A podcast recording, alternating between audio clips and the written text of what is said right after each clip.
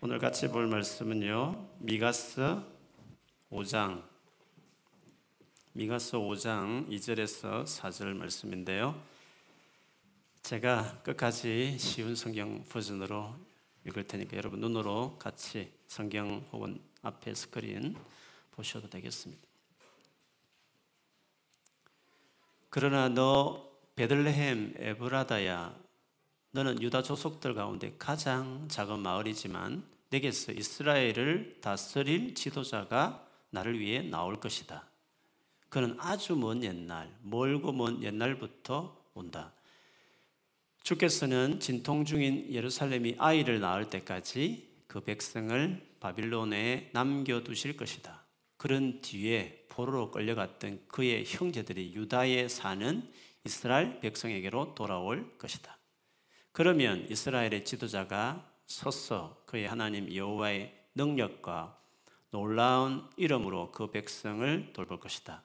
그로 인해 그들은 평안하게 살 것이며 그의 위대함이 온 세계에 널리 알려질 것이다. 아멘. 아멘.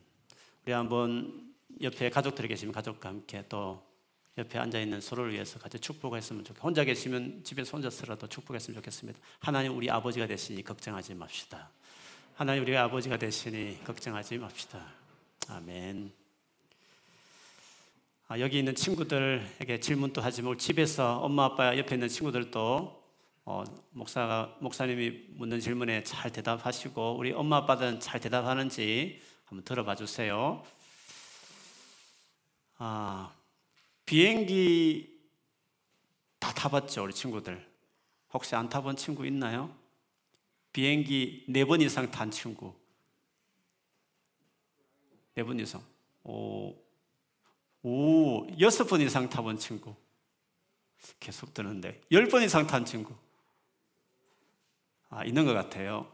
와, 정말 너무 많이 타는데 너무 부럽네요. 부자예요. 예, 비행기 많이 타는 우리 친구들이 됐으면 좋겠어요. 우리가 이렇게 런던으로 오면, 영국으로 오면 시도르 공항에 딱 내리면, 그리고 밖을 나오면 사람들이 막 기다리는 데가 있잖아요. 근데 기다리는 사람들 중에 이름을 영어로 써가지고 피켓을 들고 기다리는 분들이 있어요. 우리 친구들 본 적 있어요? 딱 나올 때 어떤 아저씨들이 피켓을 딱 들고 뭐 이름을 적어가지고 탁 이렇게 서 있는 그런 아저씨들을 가끔 아주머니도 계시고 그렇죠. 그런 분들 계시는데 그분들이 뭐, 왜 그렇게 하는지 혹시 알아요? 왜 피켓에 이름을 들고 이렇게 딱 서서 기다리고 있는지 혹시 알아요? 왜 기다리고 있는지 아세요? 아, 알고 있으면서도 부끄러워서 그러는구나. 엄마, 아빠 옆에 있으면 이야기를 해줘요. 왜 그분들 이름을 이렇게 뭘 적고 기다리는지. 그거는 그 나오는 분들 중에서 호텔이라든지 이렇게 집으로 가야 될 차가 없어서 미리 이 돈을 페이하고 어, 이렇게 픽업을 해서 이렇게 거기까지 데려다 주는 그런 택시나 캡 아저씨 분들이 영사에 있는 분들 오셔서 그 일을 하셔요.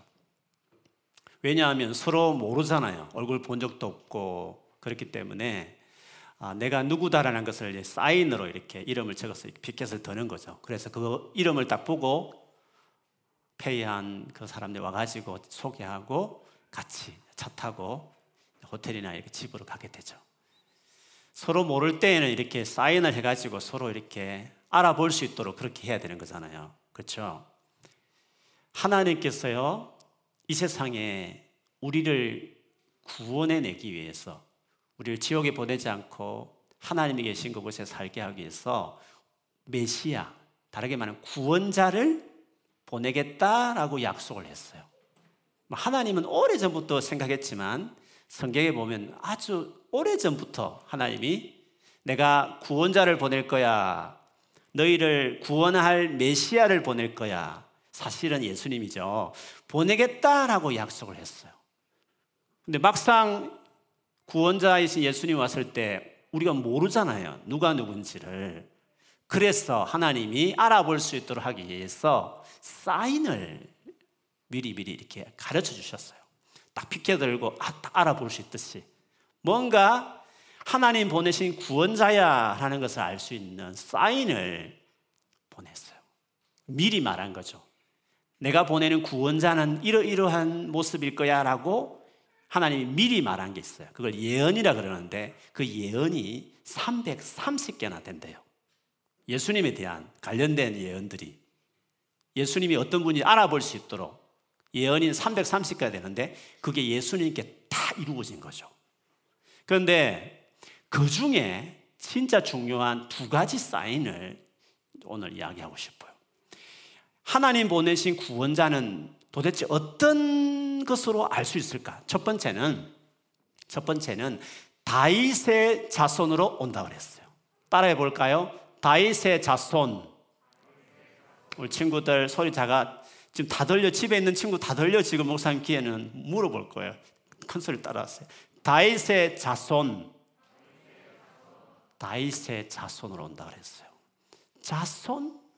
자손이란 말이 모르는 친구도 있는지 모르겠어요. 자손이란 말을 혹시 알아요? 자손. 좀 모르기도 하죠.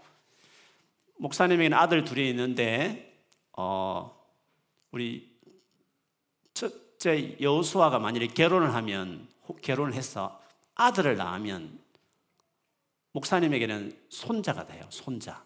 그래서 그는 몰라도 돼요. 어쨌든 아들을 낳잖아요. 그럼 그 아들도 목사님의 자손이 되는 거예요. 근데 그 손자 아들이 또 결혼했어요. 또 결혼해서 또 아들을 낳았어요. 그 아들은 정손자라 그래요. 그 몰라도 돼요. 어쨌든 그 아들도 목사님의 자손이 되는 거죠. 근데 그 또그 그 정손자가 또 결혼했어요. 또 결혼했는데 또 아들을 낳았어요. 고손자라 그래요. 그 몰라도 돼요. 그 고손자도 목사님의 자손이 돼요. 그 자손이 뭘까요? 밑으로 계속 이렇게 태어나는 태어나는 그런 아들과 딸들을 자손이라 그렇게 해요. 다윗의 자손으로 메시아가 온다 이 말은 다윗 밑으로 쭉 내려오면서 누군가가 어떤 남자가 메시아가 될 거다. 그래서 이제는 메시아를 구원자를 어디서 보면 되는 다윗 밑으로 태어나는 사람만 딱 보면 되는 거죠. 그러면 메시아가 나오니까 좀 쉽겠죠. 알아보기에 쉬울 수 있어요. 그런데 그 예언을 언제 했느냐 하면 예수님이 태어나기 전에 천년 전에 했어요. 다윗에게 직접 말했어요. One thousand years ago에 했단 말이죠. 천년 전에 그 예언을 했어. 대단한 거죠. 천년. 예수님 태어나기 천년 전에 그렇게 할 것이라고 말씀했어요. 그 다윗에게 직접 말을 했어요. 어려운 말이지만 다윗과 이렇게 약속했다. 언약이다 이렇게 말하기도 해요. 성경 사무엘 하 7장 14절에 이유에 돼 있어요. 그리고 또 중요한 두 번째 사인이 있어요. 그 사인이 바로 오늘 미가라는 이 선지자가 했어요. 미가는 예수님이 태어나기 전 700 years ago요. 700년 전에 살았어요. 오래전에 살았던 사람입니다. 그런데 예수님이 어떻게 올지를 미리 말을 했죠. 무슨 말을 했느냐 하면 사인을 줬는데 예수님이 태어날 딱 장소를 말을 했어요. 마을을, 빌리지를. 이 마을에 태어날 거야 라고 메시아는 거예요. 그 마을만 보면 되는 거죠. 그 마을만. 좀 더 쉬워졌죠. 그렇죠. 그 마을이 어떤 마을인가? 오늘 읽었던 이 미가서, 오늘 읽었던 성경 구절에 나왔어요. 그 마을이 어떤 마을이었는가? 목사님 다시 읽어볼 테니까 우리 친구들 그 마을이 뭔지를 딱 알아맞혀야 돼요. 알겠죠? 제가 질문을 다시 할 거예요.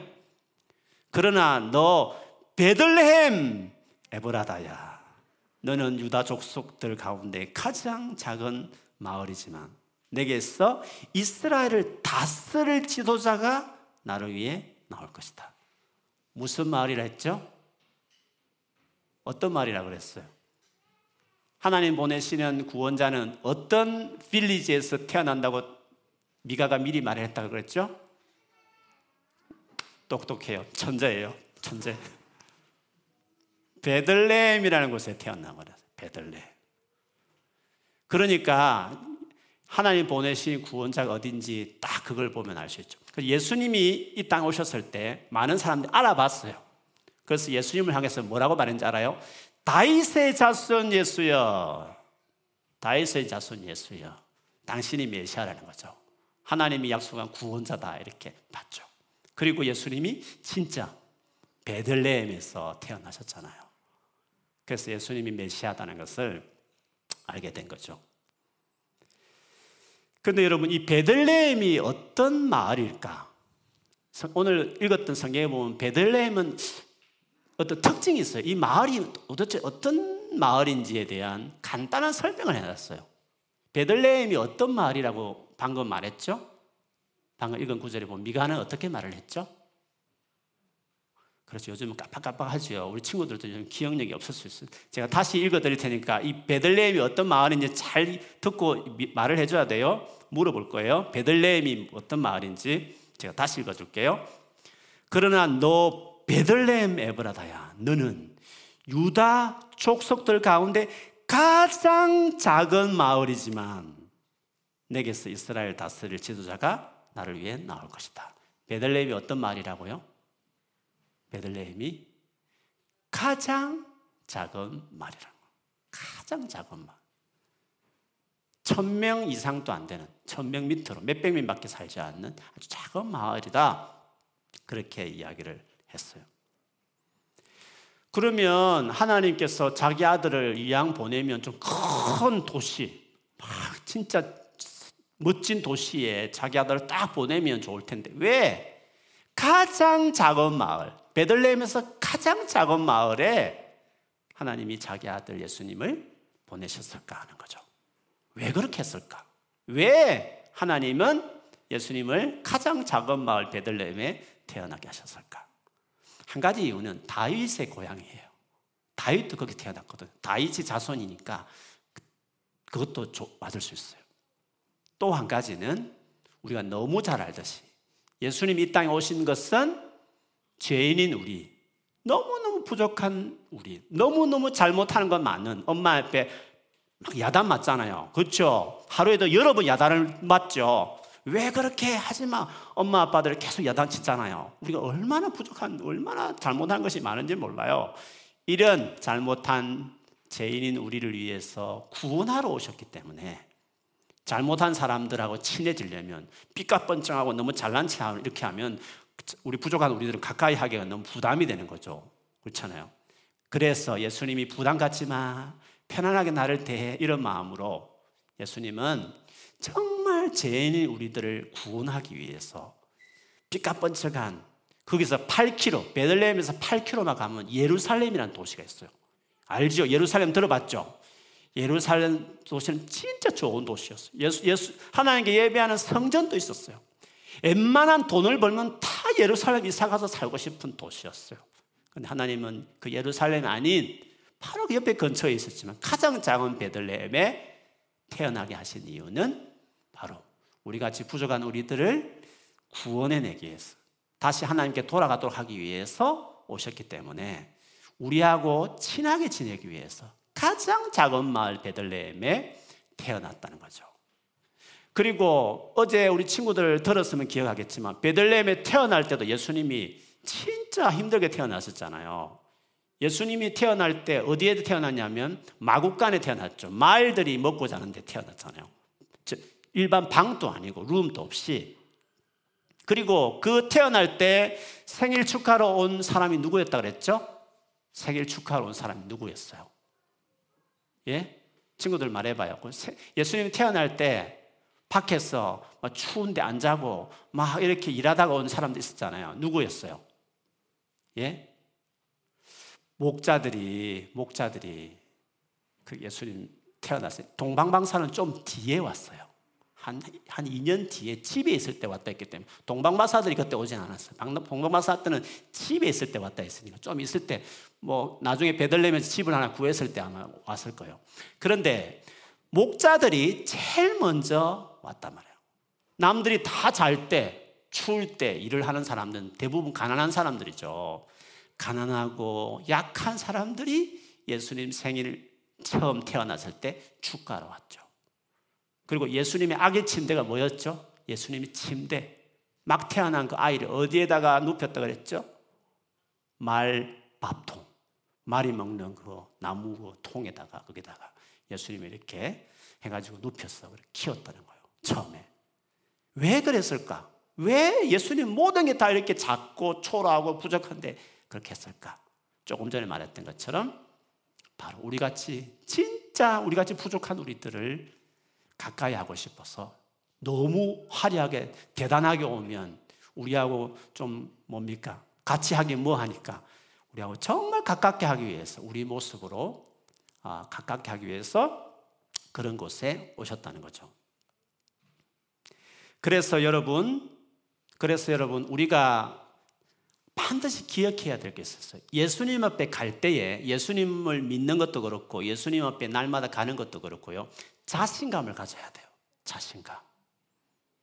하나님, 나는 이렇게 많이 부족한데 사람들도 나를 무시하고 인정하지 않는데 과연 하나님도 나를 좋아할까? 예수님도 나를 좋아할까? 그런 생각을 할 수도 있잖아요. 사람들도 나를 싫어하는데 예수님이 나를 좋아할까? 이런 생각을 할 때도 있잖아요. 그렇지 않아요. 비록 남들처럼 공부도 잘 못하는 것 같고, 뭐 그렇게 예쁜 것도 아닌 것 같고, 그렇게 잘생긴 것 같지는 않고, 그렇게 똑똑한 것 같지도 않고, 여러 가지로 다른 친구들도 나를 좋아하는 것 같지 않고, 때로는 내가 너무 슬프고, 막 여러 가지로 우리가 살다 보면 우리 친구들도 어려울 때가 있거든요. 그래도, 그래도 세상 모든 사람들은 모르겠지만 예수님은 태어날 때부터 나는 어떤 죄인도, 어떤 부족한 사람도, 어떤 못난 친구들도 내가 다 친구가 되어줄 거야. 그래서 태어날 때에도 하나님은 마을을 택해도 가장 작은 마을, 그 마을 중에서 마국간에 그것도 말 밥통에 이렇게 태어나시는 예수님. 그래서 우리가 지내다가 너무 힘들고 마음 상처받고 어려울 때도 예수님은 우리를 환영해 주시기 때문에 자신감을 가지고 힘들 때 바로 예수님 도와주세요. 예수님 필요해요. 라고 주님 찾으면 예수님 정말 우리를 도와주시고 그렇게 이해해 주신다는 거죠. 여러분 슬플 때 힘들 때 예수님을 찾는 여러분 되시길 축복합니다. 찾아야 돼요. 아멘 소리 너무 작다. 여러분 마음 상처 당할 때 진짜 내가 못나다고 생각할 때 남들이 나를 친구처럼 대해주지 않을 때에도 예수님 우리를 친구처럼 따뜻하게 맞이해 주는 분이라는 것을 이렇게 태어날 때부터 보여준 거잖아요. 그러니까 그리고 힘들고 어려울 때 예수님을 찾는 여러분 되기를 축복합니다. 아멘. 열심히 해야지. 아멘. 이럴 때는 크게 해야지. 크게. 아멘 해야지. 그렇죠? 예수님을 찾는 여러분 돼야 돼요. 목사님만 그렇게 생각하는 게 아니라 목사님 생각이 아니라 이는 예수님의 생각이에요. 예수님 원래 그런 분이라고 말을 했어요. 예수님이 한 번은 이런 이야기를 하나 해주신 적이 있어요. 우리 친구들 이걸 기억할지 모르겠어. 진짜 이거 기억하면 진짜 천재야. 이놈은 진짜 이걸 말할 수 없는 천재인데 예수님 이런 이야기를 해서 여러분 알면 이야기를 해주세요. 예수님이 한 번은 이런 이야기를 하셨는데 하나님을 예배하는 성전에 기도하는 곳이 많이 있잖아요. 그래서 그 성전에 기도하는 사람이 딱 둘이서 어느 날 거기 성전에 들어가서 기도를 했대요. 한 사람은 스스로 나는 죄도 짓지 않고 하나님을 잘 섬긴다고 생각하는 사람이 떳떳하게 그 성전 제일 앞에 딱 가서 딱 고개를 들고 이렇게 하나님 앞에 기도하는 사람이 있었어요.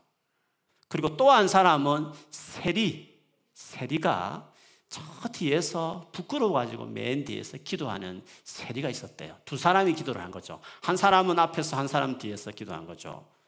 그런데 앞에 스스로 잘난 체 하는 그 사람은 하나님 앞에 그렇게 기도했어요. 하나님, 저는 기도 진짜 많이 해요. 일주일에 two days. 금식, 안 먹으면서 나는 하나님 앞에 기도를 해요. 헌금 너무 열심히 해요. 11조 완전히 내가 잘해요. 완벽하게 11조를 해요. 헌금을 드리고. 그리고 나쁜 짓 절대로 안 해요. 나는 진짜 착하게 살아요. 대단하지 않아요, 하나님? 진짜 하나님 감사해요. 내가 이렇게 살 수 있는 게 너무너무 대단하고 감사해요. 라고 기도를 했어요. 진짜 대단하죠. 기도 열심히 하지, 헌금 많이 하지, 착하게 살지. 얼마나 대단한 사람이에요. 반면에 그 뒤에 있는 세리는 여러분 세리가 뭔지 아세요? 세리는 로마 사람들이 사람이 부족하니까 그 유대 사람들 중에 똑똑하겠다, 동계산 잘하겠다 싶은 사람을 뽑아가지고 백성들에게 세금을 거둬 세금 세금을 거두고 딱 어느 양만 우리에게 바치고 나머지는 네가 알아서 해 이렇게 했어요. 그래서 이 세리들이 돈을 벌기 위해서 원래 로마에게 바치는 세금 외에 좀 더 붙여가지고 세금을 거뒀어요. 그래 얼마는 자기 주머니 넣고 로마가 원하는 세금은 주고 그렇게 했죠. 그 세리들을 이스라엘 사람들이 좋아했을까요? 싫어했을까요? 예? 좋아했을까요? 싫어했을까요? 싫어했죠. 어떻게 그걸 알았지? 그 어려운 거를 어떻게 알았지? 싫어한단 말이죠. 진짜 싫어했어요. 백성들이. 막 세금 거두지, 자기 위해서, 자기가 돈 벌기 위해서 막 더 많이 거두지, 그러니까 세리들을 정말 싫어했어요. 그 세리가 성전에 와서 하나님 앞에 기도를 하는 거예요. 근데 이 세리는 너무 하나님 앞에 죄송한 마음이 있었어. 그동안 잘못한 것이 너무 잘못했다는 거죠. 그래서 하나님 앞에 나가서 하나님 참 너무 잘못했어요. 내가 다시 일을 안 하고 싶어. 하나님 나를 정말 불쌍히 여겨주세요. 하면서 감히 고개도 못 들고 이렇게 가슴을 막 치면서 주님이 저 죄인님이 울면서 막 이렇게 기도를 했다는 거예요. 자, 제가 이제 질문, 질문할 거예요. 이 진짜 중요한 질문이에요. 우리 친구들 잘 들어요. 집에 있는 친구들 잘 들어요. 엄마 아빠 잘 대답하는 잘 봐요. 제가 나중에 물어볼 거예요. 다 체크할 거야. 진짜 잘 대답했는지 물어볼 거예요. 자, 앞에서 기도한 나는 열심히 하나님 잘 믿어서 착하게 살아 하는 사람 기도하고 뒤에 진짜 나는 잘못한 사람 죄인이라 기도한 세리가 있었어요. 이 두 사람 중에 하나님이 예수님이 누가 더 마음에 간다.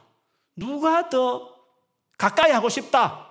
더 가까이 하고 싶다. 진짜 내가 안아주고 싶다.